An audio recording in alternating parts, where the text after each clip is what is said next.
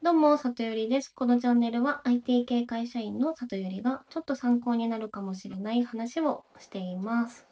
さて、今日はですね、コーチングとは何かという話をしたいと思います。で、ズバリ、まずコーチングの定義なんですが、ICF というね、国際コーチング連盟が、えーと、定義している内容によると、コーチングとは思考を刺激し続ける創造的なプロセスを通して、クライアントが自身の可能性を講師において最大化させるために、コーチとクライアントのパートナー関係を築くことであるというふうに言っています。これは何のことかよくわからないので はい、すごくざっくり話すと、コーチはクライアントに対してえっと、信頼関係を築き、クライアントが自発的に行動して成長できるように、それを支援する行為がコーチングかなと、一般的な感じだと私は理解しております。で、ポイントなんですけど、えっと、そのコーチングっていう行為ですね。まあ、コーチって言葉そもそもあのスポーツのコーチとかが一番イメージしやすいと思うんですが、えっとですね、そのコーチで重要な、コーチングで重要なことは、あの何かを教えてあげる、何かに導いてあげるというよりは、こう、あなたがやりたいことは、全部答えはあなたの中にありますよっていうスタンスでやっていくんですよね。なので、あの、まあ、こう、教えるというよりは、もうどんどんいい質問をして掘り下げてあげるっていうような時間が多いのかなというふうに思っています。でですね、あの、コーチングとややこしい言葉がいくつかあって、あの、なので、えっと、スポーツのコーチだと多分ティーチングも入ってたり、あとはメンタリングとかもね、あの、入ってたりする総合的なものになってきてると思うんですけども、まあ、ビジネスマンが習うコーチングは、ちょっとティーチングとコンサルティングとは違うよっていうところが言われています。で、まあ、あのそもそもコーチって、コーチングっていつから生まれたかというとですね、あので、こう、コーチングを選手にやって、まあ、あの、一般的に広まったのが2000年くらいなんですけど、コーチングの協会がですね、えっと、1960年くらいにまあ、アメリカかな？で立ち上がってで日本にはですね1990年代にあの入ってきた。そうで一番最初はこう個人向けのコーチング。でその後あの管理職向けにバーッと流行っていて、ま、主にマネージャークラスとか課長クラスの人とかにですよねあのコーチングで、ま、リーダーシップとかモチベートとかにいいよっていう感じであの流行ってきたらしくで最近はあの個人でもコーチングをやる人がまた増えてきていますと。で、えっと、なぜ今ですねあのコーチングが流行ってきてるかというところもお話ししたいです。でまあえそうなの？って思う方ももしかしたらいるかもしれないんですけどもあの例えば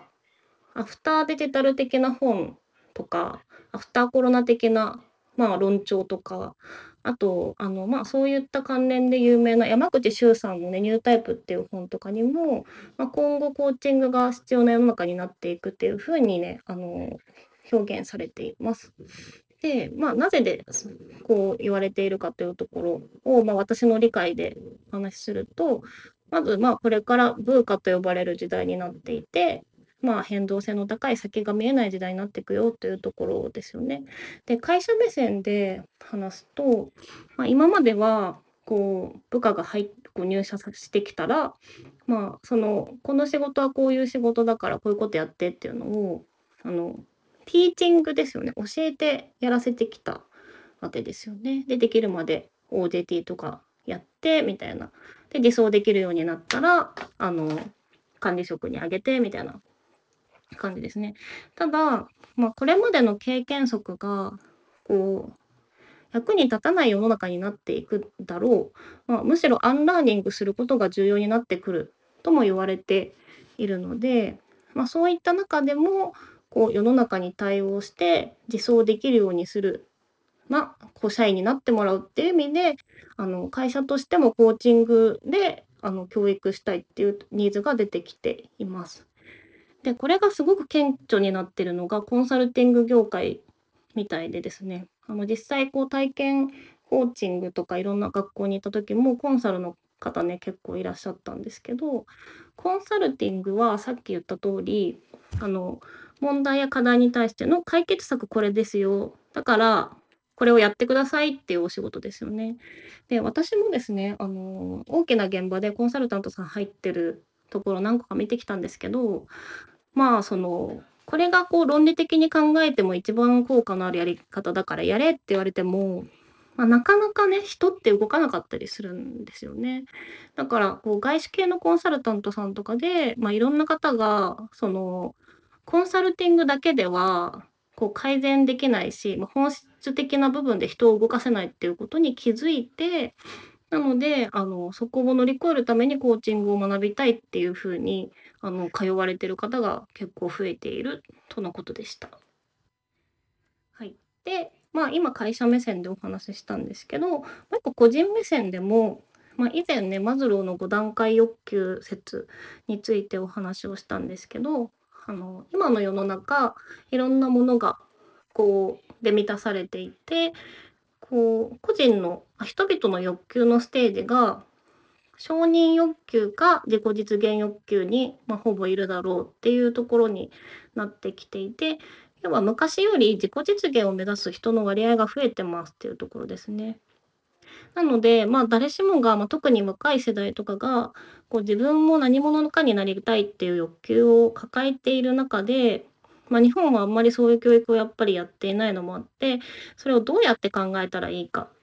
で、行動したいけど、なんか、その、それを誰に相談したらいいかっていうところで、まあ、個人としても、そのコーチングを受ける人が増えていくだろうと言われています。で、欧米とかですね、あの、は、やっぱりビジネスマンがコーチングつけてるって、まあ、割と日常的にもなっているらしいので、まあ、日本もそっちに近づいていくんだなじゃないかなというふうに思ってます。で、ちょっと話はそれるんですけど、外国人と日本人でコーチングをやると、あの、全然違うらしくてね、そのそのバックグラウンドの違いで、こう、そのコーチング実際やってみると、そこにも現れてくるらしいんですけど、まあ、何を言ってるかというと、やっぱり多様な人種の国家に住まわれている人というのは、まあ、文化がこうやっぱり自分として自己表現をしていかないと生きていけないっていう風になるので、やっぱり外国の方、まあ、欧米ですよね、まあ、特にアメリカですけど、やっぱりこう自分が何者になりたいとか、どういう人間なんだっていうことが言語化できてる人が多いらしいです。で、コーチングって、あの、やり方としては、あなたがなりたいもの、まあ、2B は何ですか？で、現状は何ですか？で、そのギャップを埋めるために何をしますかっていう風にね、あの、聞いていくんですけど、外国人の場合はその 2B は結構はっきりしてることが多いので、まあ、じゃあ現状把握と、そこからどうするっていうとこに時間をかけるパターンが多くて、で、かつですね、結構あの30分でサクッと終わる人も結構多かったりするらしいです。